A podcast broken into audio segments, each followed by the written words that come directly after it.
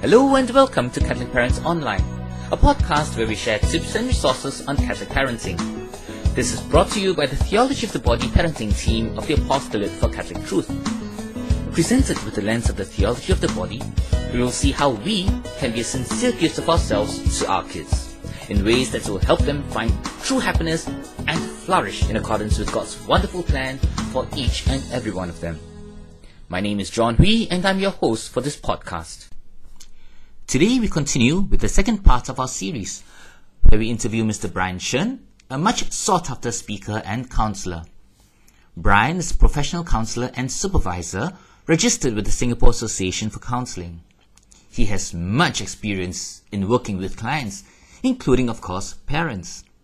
He is also a member of the International Federation for Therapeutic Counseling and Choice.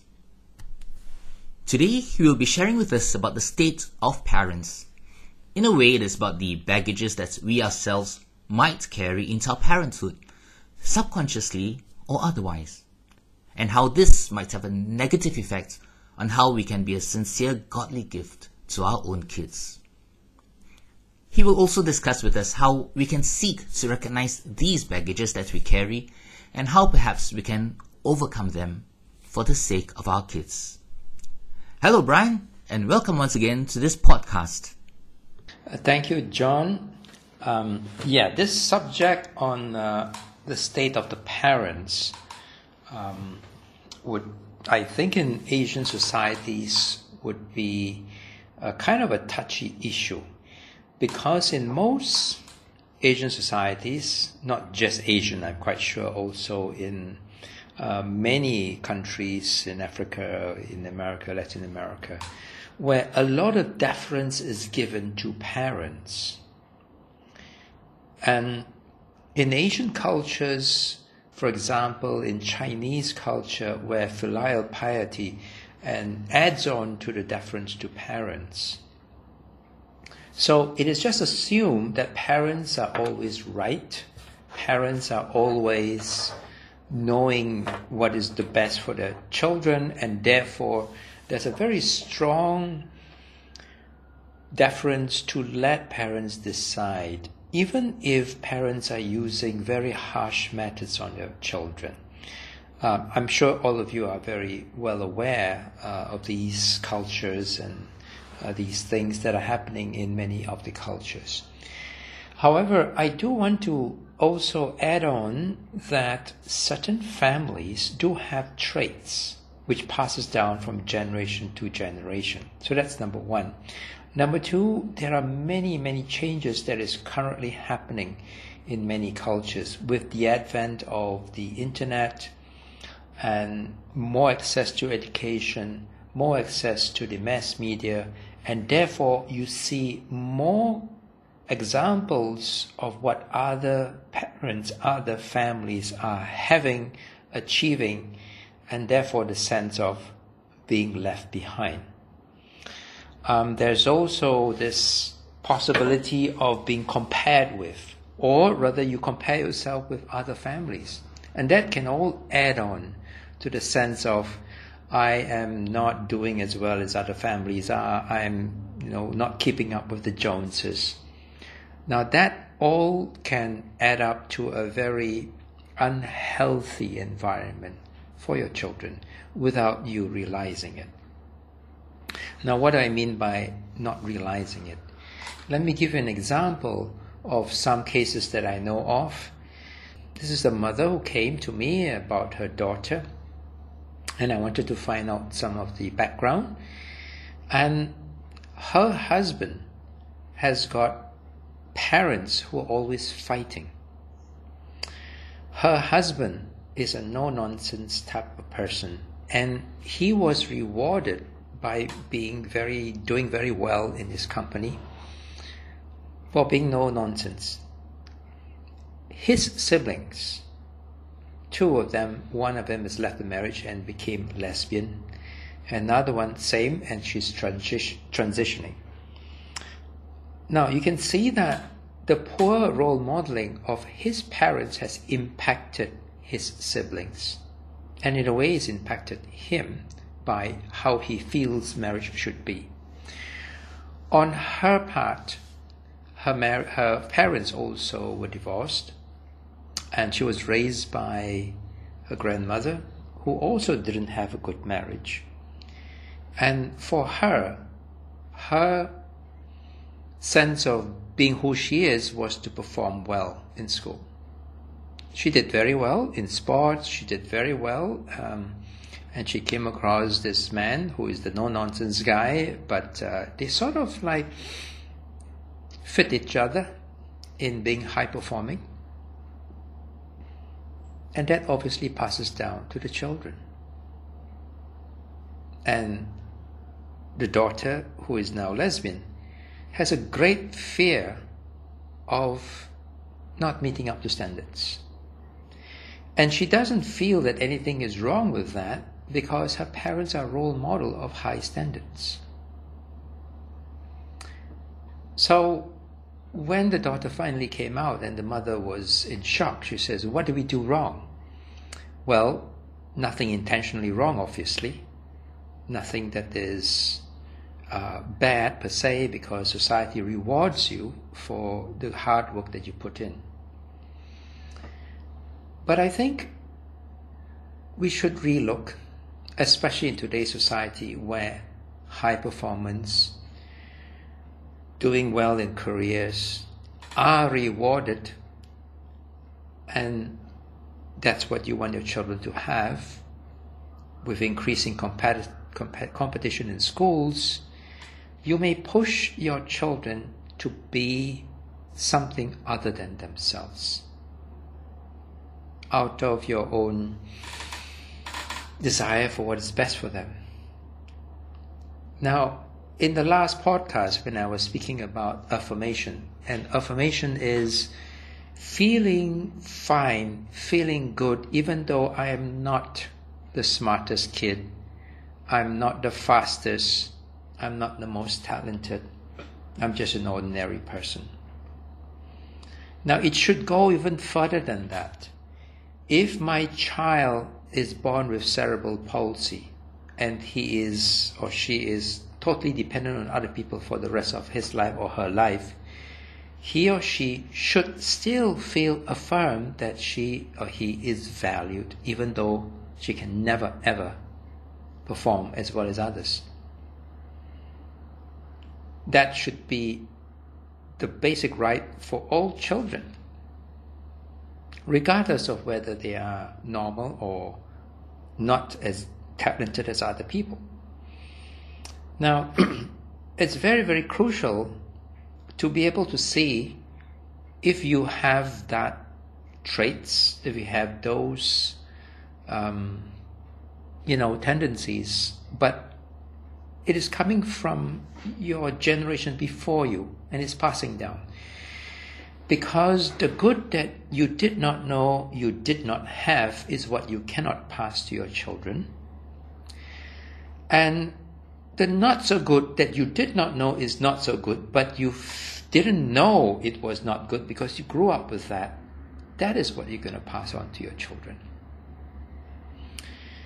And that comes back to the question or the topic that we spoke about in the last podcast, and that is the role of marriage preparation.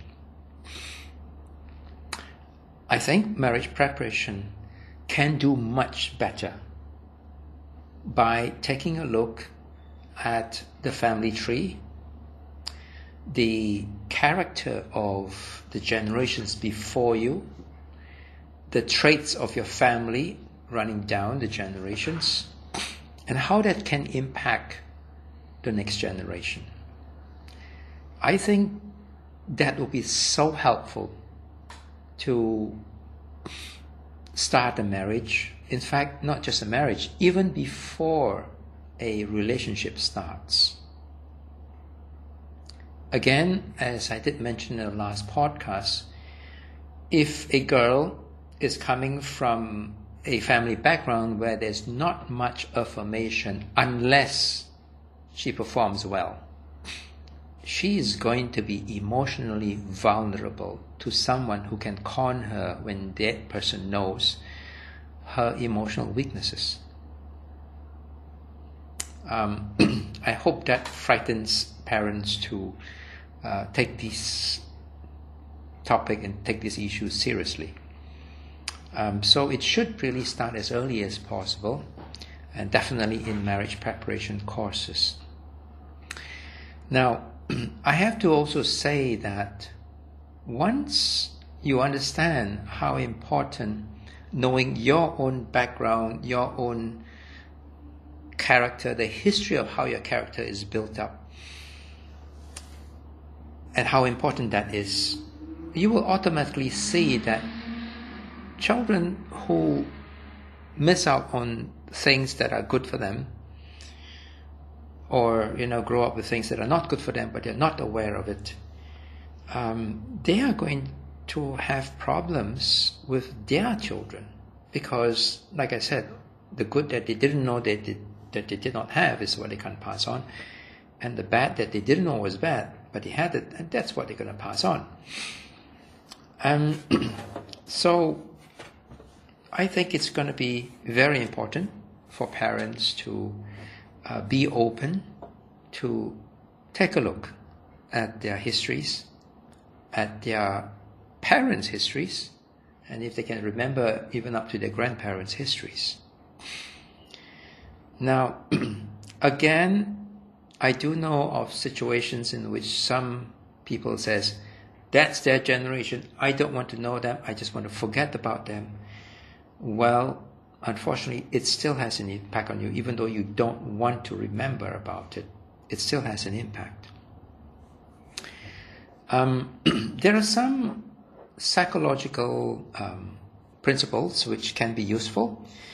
Now, if you remember uh, last week when I spoke about the human brain having three parts, the first part is the basic brain, the second part is the mammalian brain, and the third part is the human thinking brain. And the mammalian brain, which is dealing with emotions and uh, relationships, can override the thinking brain. So when you're angry, when you're frustrated, when you're scared, it can override what you know is right or wrong. Now, here's another unfortunate uh, common occurrence I've seen in in parents, and that is um, when they get angry, they use anger to get their message across. And that has become the dominant rule. When I say dominant, it doesn't have to be, you know, every day you, you emphasize that when I get angry, I get what I want.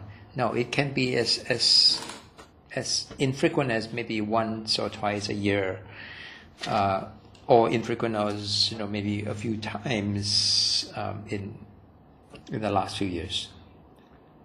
But the final word is when I get angry, I get what I want. If that rules, that will pass on to your children. Let me give you an example of a case that I uh, have, or at least know about, and that is this young man is in trouble because of the state of his parents. Now, his father has a really, really bad temper, but it's not often. Um, the father runs a family business, and this young man has come back and has decided to take over the family business.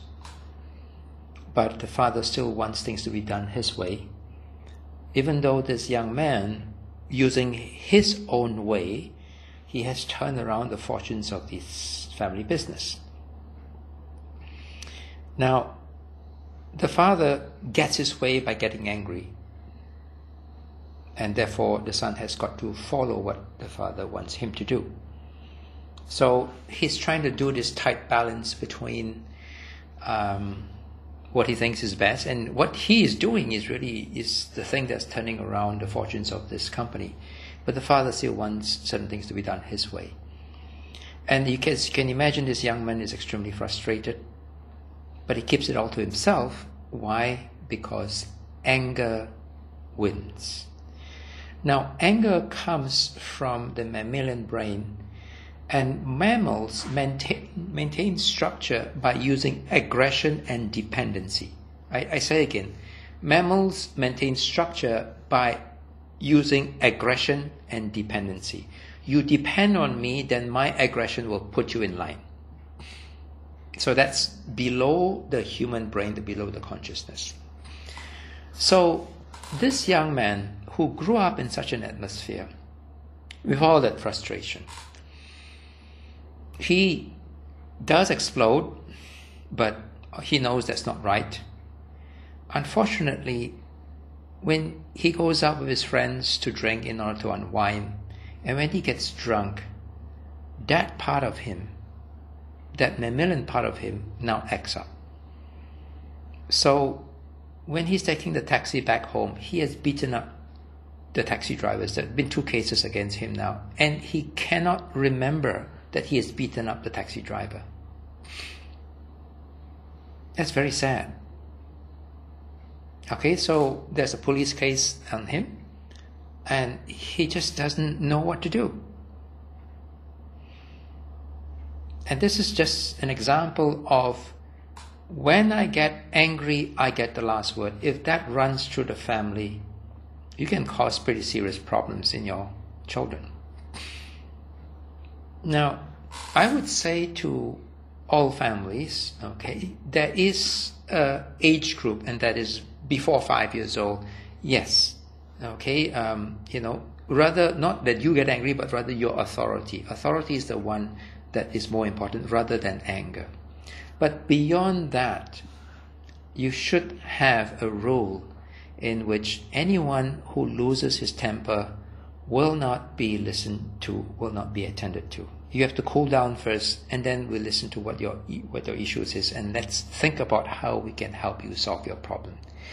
Everybody in the family should agree to that, because yeah, it will still happen. Somebody is going to lose his cool. Somebody is going to you know lose their emotions. We hold everything. We don't make any decisions until you cool down, until you calm down, and let's come together and let's think. Let's how do we solve this problem. Do not let anger or emotions rule. Now, as you can imagine, if that has been running through the generations, it's going to continue to run through the next generation. So these are just some uh, case studies, case examples to tell you that how important it is um, to have a check, you know, speak to somebody who is a family therapist, uh, look at your history, your parents' history, your grandparents. You can see the trend, and um, we can also do some personality profiling to know what are the things, what are your traits in yourself and your wife and that can help your children a lot. So that's all I have for today, and I, I hope that uh, will give you some things to think about. Thank you very much, Bryan, for your very enlightening take on the state of parents today that can have an impact on the parents of tomorrow. It is certainly true that the state of parents today is not easy. Besides the so-called baggages that many of us carry over from our parents, the new challenges that we face today, as you rightly mentioned, include the mass media and the use of social media. I just wonder, do you think that, in your opinion, the state of parents today is, in a sense, worse, a lot worse than, say, 20, 30, or 50 years ago or more? Um, yeah, fortunately, um, yeah, I, I was around 50 years ago. um, and yes, I would say, um, you know, 50 years ago, I remember, you know, walking through kampongs, you know, the, the, the villages. And I remember seeing people sitting by the veranda and they were very happy with very little. That's very hard to find these days. And I think in the modern times where there's such a huge influence coming from the mass media, and this is something I would like to mention also, uh, when advertisement is been given its free reign. And you can see that even in Christmas, you know, where uh, there's lots of Christmas jingles and advertisements. But if you look at it carefully. What are these Christmas uh, advertisements during Christmas really saying? It says, if you are rich, then you can give love better than others. That's what it's saying. If you have money, then you will have a better Christmas. Well, although they don't say it uh, explicitly, but well, that's what commercialization of Christmas does. Okay. And yeah, you know, uh, advertising does bring in a lot of uh, revenue for the media that is, uh, you know, purveying these advertisements. And yes, that does have a strong impact. I think there is not enough of the bringing up of these simpler things in life that is more important than having material, uh, visual indications of success, of having cars. You know, I, I remembered uh, just after the 50 years ago, and then shortly after that came this five C's. Five and nobody hears about that anymore. But there was a time where, oh, you are making it when you have the uh, car, career, condominium, cash, and what credit card. and also, uh, there's this shift away from the simpler things in life into the material. And, and now it's a lot more. It's about uh, uh, having everything and having the experience and um, having many things that you can find on the internet and uh, money can buy. Now, 50 years ago, there are more than enough, well, there, there are a lot of signs and symptoms of people who are happy with what little they have. Um, I remember my grandmother um, when she, she lived until 90 years old. And, you know, towards her older age, because she looks after so many children, whenever she has a birthday, all the children that she looked after would come. So it would be a huge uh, dinner for her birthday.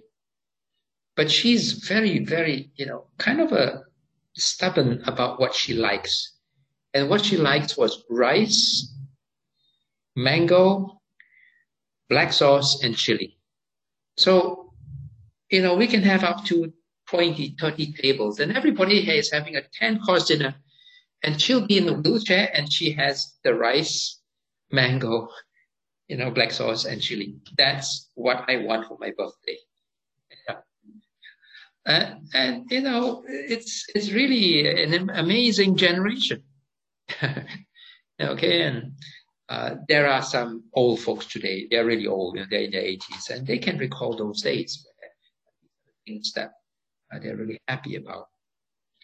Now, that is where I think the church does have its role.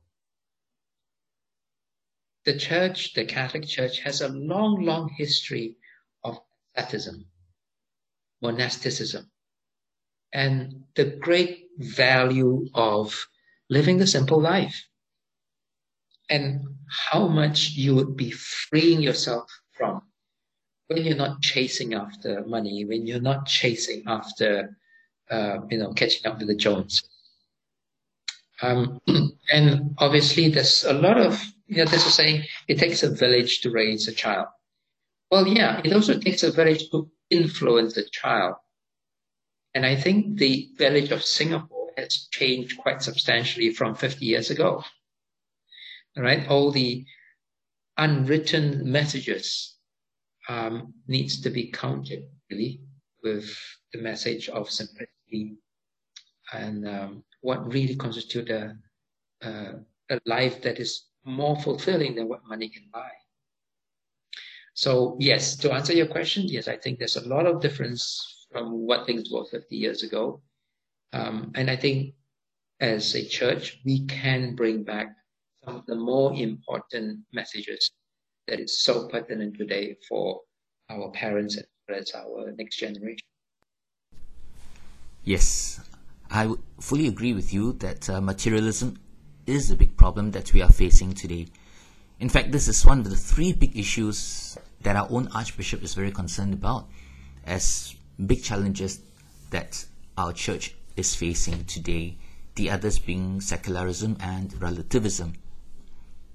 In your opinion, in what way do you think these, um, let's talk about secularism, right, would have an impact on the state of parents and parenting today?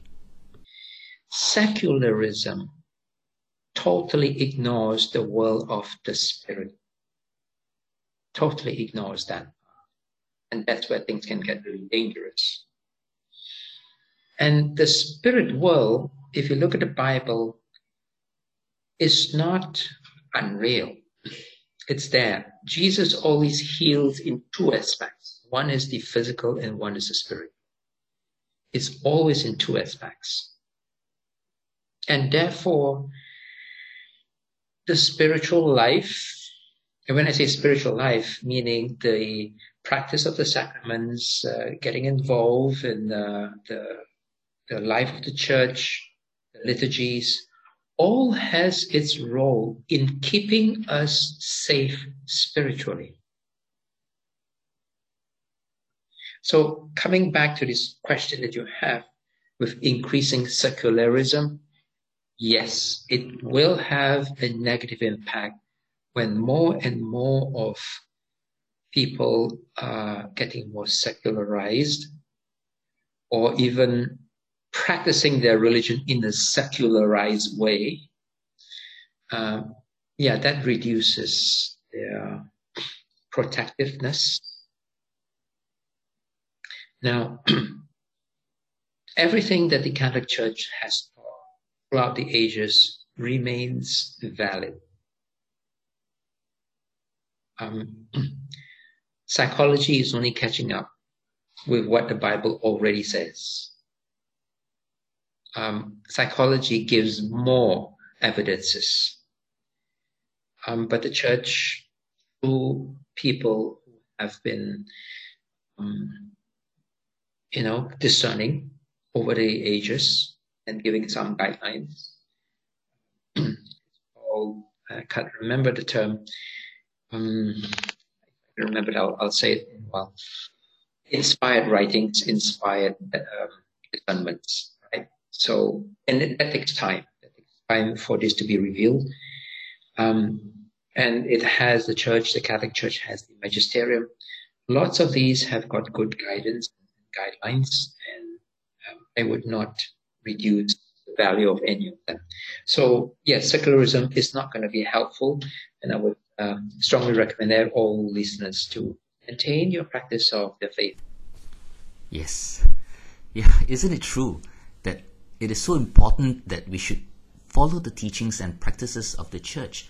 Not, not as a matter of superstition, right? Not as a matter of superstition, but really as a matter of receiving all the life of Christ in and through his church that he has founded through the sacraments, the word, and prayer.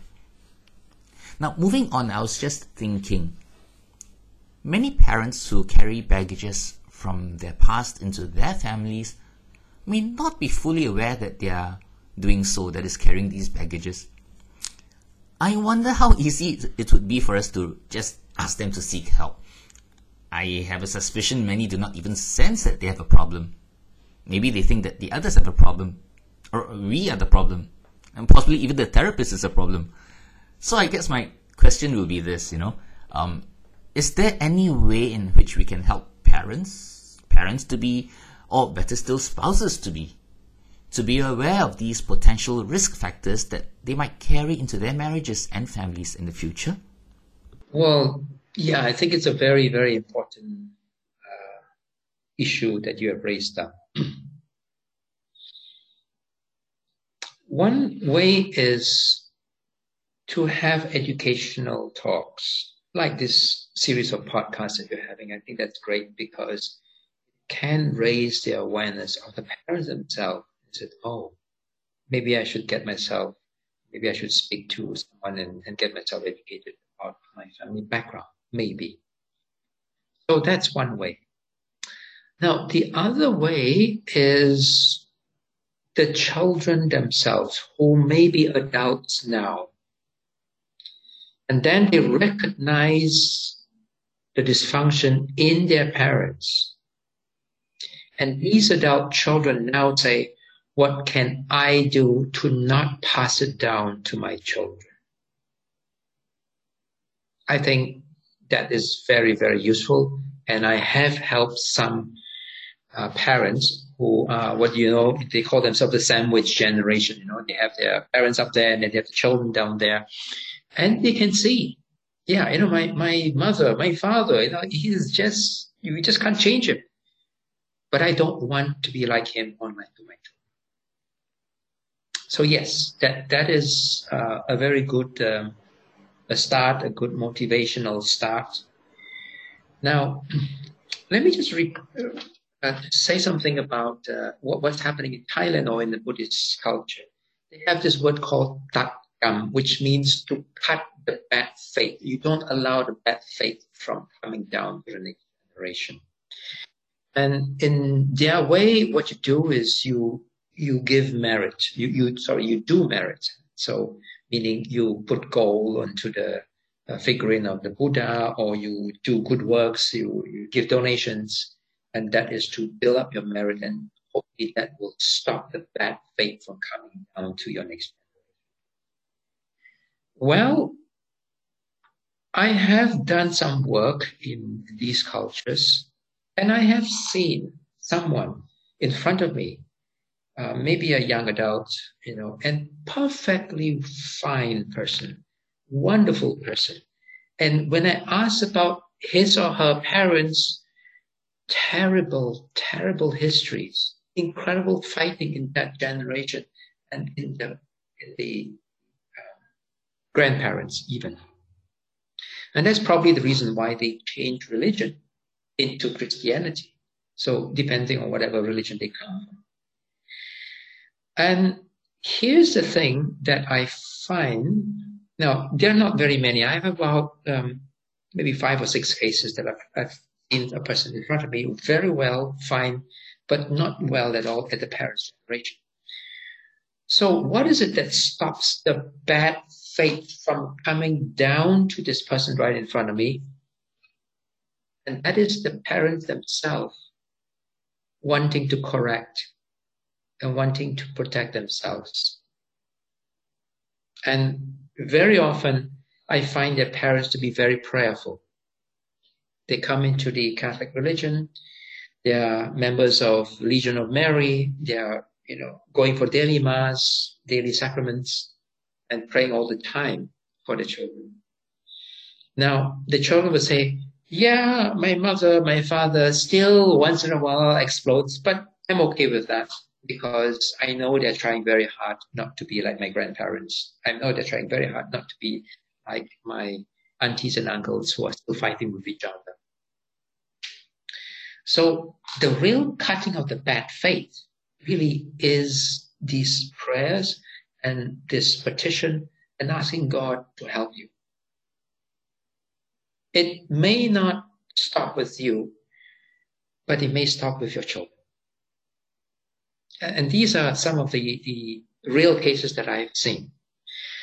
Now, of course, if a parent comes to me and you know they are so distraught about what their children uh, have turned out to be. You know, the children can be rebels, or the children have left the church, the children have whatever. Now, what I'll do is I'll go through uh, a thorough background history of, of that parent itself. Now, if there's anything that can be dealt with from the psychological and the therapeutic side, we'll do that. Very often, there's a combination of spiritual neglect going along the lines with uh, some of these family dysfunction that they grew up with.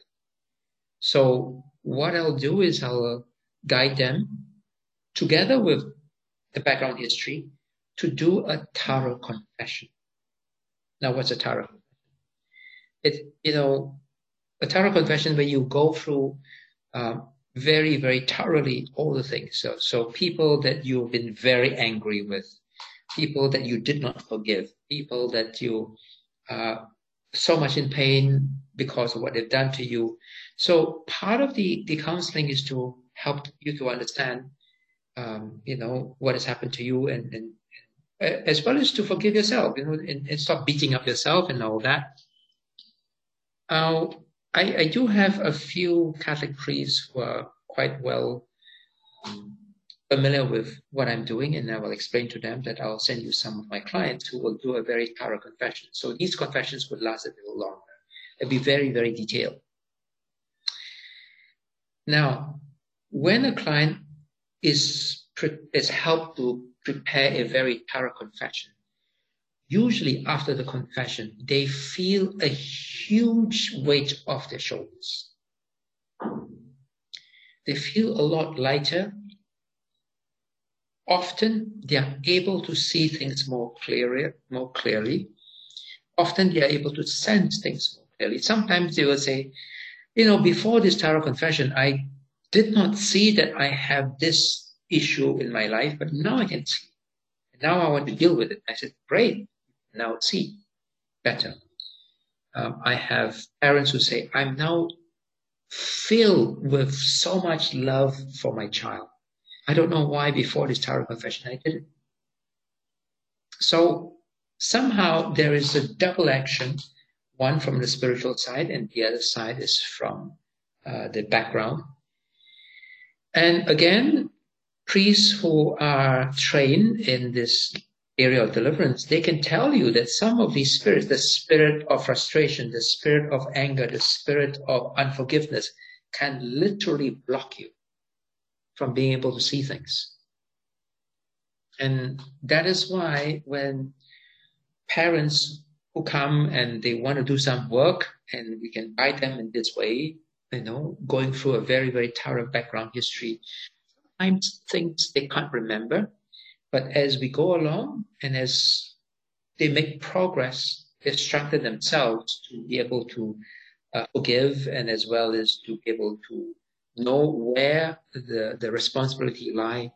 They get clearer, they get stronger, and sometimes more and more long suppressed, long forgotten memory starts to come up. And these again can be dealt with. And when they are dealt with, the person gets better, more stable, um, far more stable and, and, and, and confident in a quiet and peaceful way. And that usually has very positive effect on the whole family. So yeah, these instances, they do happen. Uh, it's possible. And I would recommend, you know, anyone who think that they should go through this and, and get a check. Well, it's the same as going to a doctor and uh, doc, I want to check, you know, am I fine? Am I okay? You know, uh, I, will tell you my family history. Okay, this is what my father has, my grandfather has, this is what my mother's side has, and you go through the whole procedure. Same thing. So, uh, yes, I would strongly recommend people, you know, take the opportunity to find out about your background history, uh, because when you are healthy psychologically and spiritually, as well as physically, your whole family is going to feel so much better. It sounds as though it will be very useful for spouses to be to be made aware of these possible risk factors so that they who are closest to these individuals can, if necessary, encourage them to seek help. Perhaps seek help together, right? Even before getting married? Yes, I, I strongly recommend that. I would say um, I would strongly suggest all religions to consider putting this as part of their marriage preparation. Um, again, in the medical field, you know, we should actually check, you know, whether there's any genetic or uh, predispositions before marriage right? Because you obviously don't want to pass down something. Or if you do, you, you want your spouse to be fully aware of some of the medical uh, things that can be passed down through hereditary uh, channels. Now, it's the same also for the psychological. It's the same. Uh, as well as spiritual. it's the same. So, yes, if two people in love and they do want to get married, yeah, I think it's it's highly recommended that they do a very very thorough inventory check for the background and help each other to see, okay, shall we get all these things done, and if necessary, postpone the marriage. I would fully agree with you, Bryan. I myself have seen difficult relationships in the past arising from such emotional baggages among couples, and then their relationship subsequently breaking down soon after they've gotten married. So, yes, I fully agree with you that these issues should be proactively tackled as early as possible, ideally, way, way even before marriage takes place. Okay, can I ask you one last question? You did mention earlier on that some individuals have, in a subconscious way, learned from their own parents that in order to have issues settled their way, they have to express anger. And I think that is something I would certainly agree with. At the same time, I can share with you that as a parent, there are times when I would have felt anger with certain things that I see happen. And also with certain behavioral patterns that I might have seen as well. In your opinion, are there instances where such anger can be correctly expressed? Justified anger, so to speak? And if so, how? Well, let me backtrack a little bit. Most of these expressions of anger don't happen um, like, you know, okay, and you know, I am going to be angry at this moment. I am going, no, it just it just happens because why? The emotional brain overrides the thinking brain. Okay, so a lot of it is, um, you know, quite instinctive almost. The problem is when it is allowed to be expressed again and again and again and again. Then what happens is that the neural connections in the brain now gets more easily triggered. And that's where problems are going to happen. All right. So to answer your question, is there a time where anger um, has its role? Well, again, there's the, the answer is yes, but it has to be connected with survival. So again, let's go down, for example, when your family is threatened with danger coming from maybe a gang of of rowdy gangsters, okay, and your family's life is at stake. Well, in those cases, you know, sometimes trying to reason out with these rowdy people may not work. And it comes to a point where your family gets really, really in danger. Uh, you know, yeah, some of your anger has got to come up and, and in order to protect your, your children. But as you know, that's quite rare.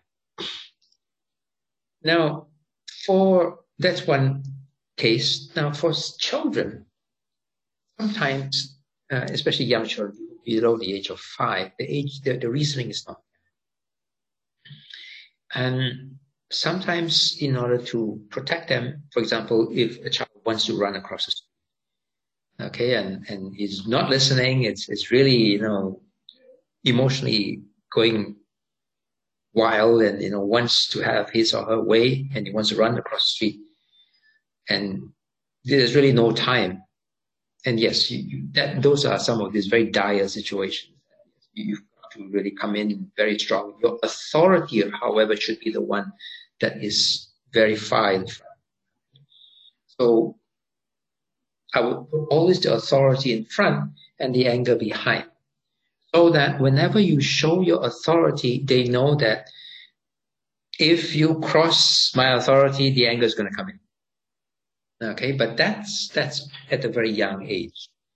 Now, shortly after that, when the child is able to reason, then how they connect this anger to um, the logic and the, the reasoning So the anger that you show has to be pedagogical, meaning it has to have a sound reason behind it, which the child at that age is still unable to understand. But as the child gets older, is now able to understand why that anger was there because there's a pedagogical reason underneath. So to answer your question, yes, there is times, but it should not be triggered by habit. It should not be triggered by the role models that you have seen that works in your previous generation and therefore I can use it. So that's the thing. And I think some parents who are listening to this podcast, you might want to reflect, you know, am I getting my way through just getting angry? And is that useful for my family? And the answer is no, then some work needs to be done. Okay, because once the neural networks have already been set and you are easily triggered, it takes quite a lot of work to undo those neural networks. It's going to take a long time.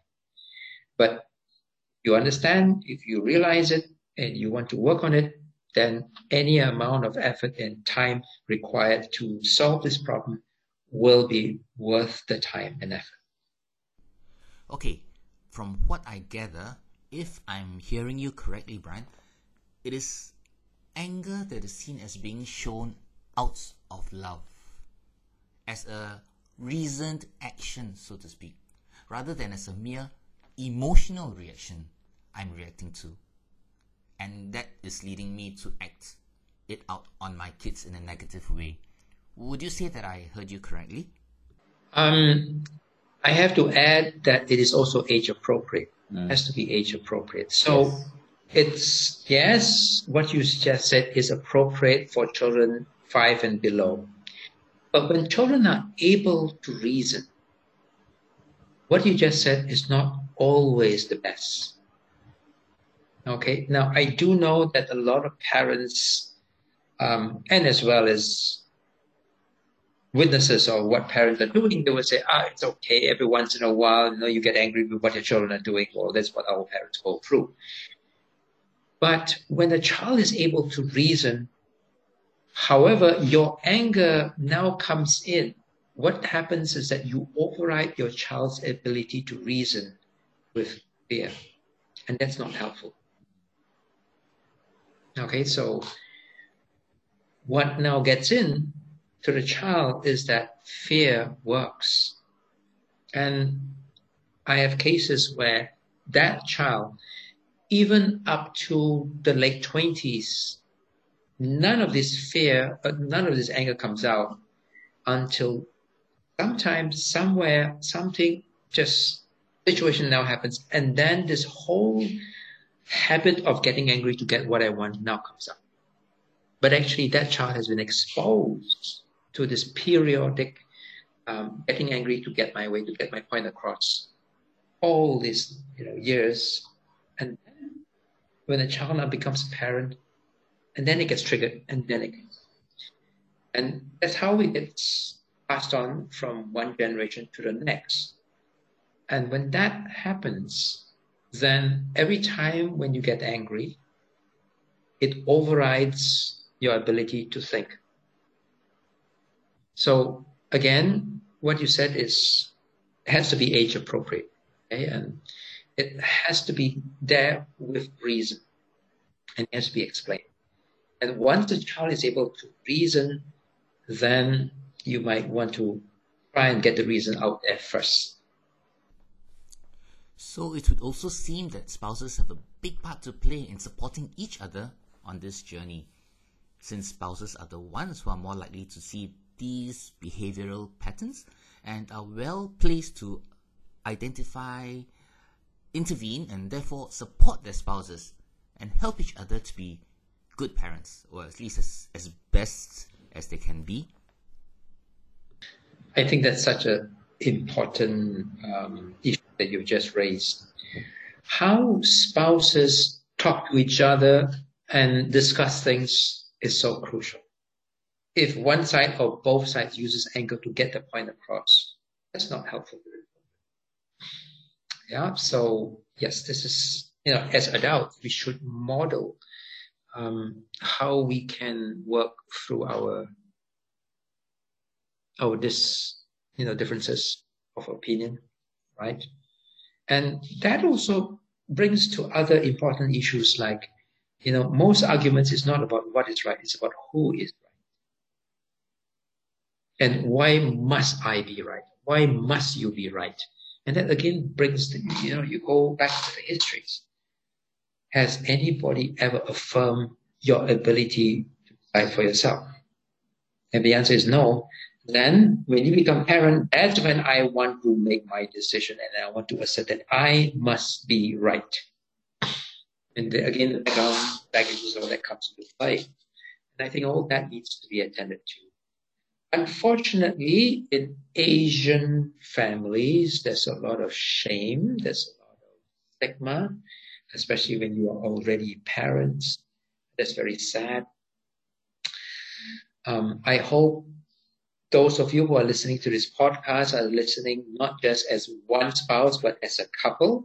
And so you try and uh, uh, support each other when, when, you know, one side or both sides needs to make some correction and amendments to their, to their character and their reactions, their behavior.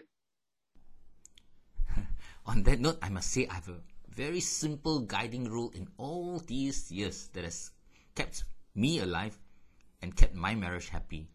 And this rule states that she may not always be right, but she's never wrong. yeah, well, uh, many years ago, I, I, I, also like to share, you know, uh, I think this was like 25 years ago, Reader's Digest, so they had the small little snippets of uh, you know little little uh, anecdotes here and there. So in one of these small things, there's a couple who was um, celebrating their had something like 55 years of marriage together or 60 years. It's very long. And everybody in that room, they were all celebrating and they said, no, tell us, tell us what is the uh, secret of your long, long, long marriage together. And uh, the couple, you know, they look at each other and um, they said, "Okay, we'll we'll share you share with you our secret." Um, and this is something both of them agree with. Right? So the husband and the wife they both agree with. So this is what we have agreed upon, and that is, when you're wrong, admit it. So that's the first sentence. And when you're right, shut up. Absolutely right. Truly words of wisdom. I continue to learn all the time, like I've said before, right? I will remember that, Bryan. I will remember that very well. Well, thank you once again, Bryan, for another very enlightening and fruitful session. Today, Bryan shared with us important pointers of how the state of parents can inadvertently and often subconsciously affect the emotional and psychological health of our children and their future families and how these can and should be dealt with as early as possible. We hope parents listening in have benefited much from this, and also very importantly, if you are a couple preparing for marriage or starting a family, I'm sure this would have been very useful too. With that, I would like to thank Bryan once again for sharing his wisdom and expertise with us on this aspect of Catholic parenting. And we look forward to the next episode when Bryan will be looking at the influences and pressures that society may have on our children, and how we, as parents, can help them face these pressures head on in their lives. Till we meet again, from all of us here at Catholic Parents Online, take care everyone, stay close to Jesus, Mary and Joseph, and God bless. Goodbye. Bye bye.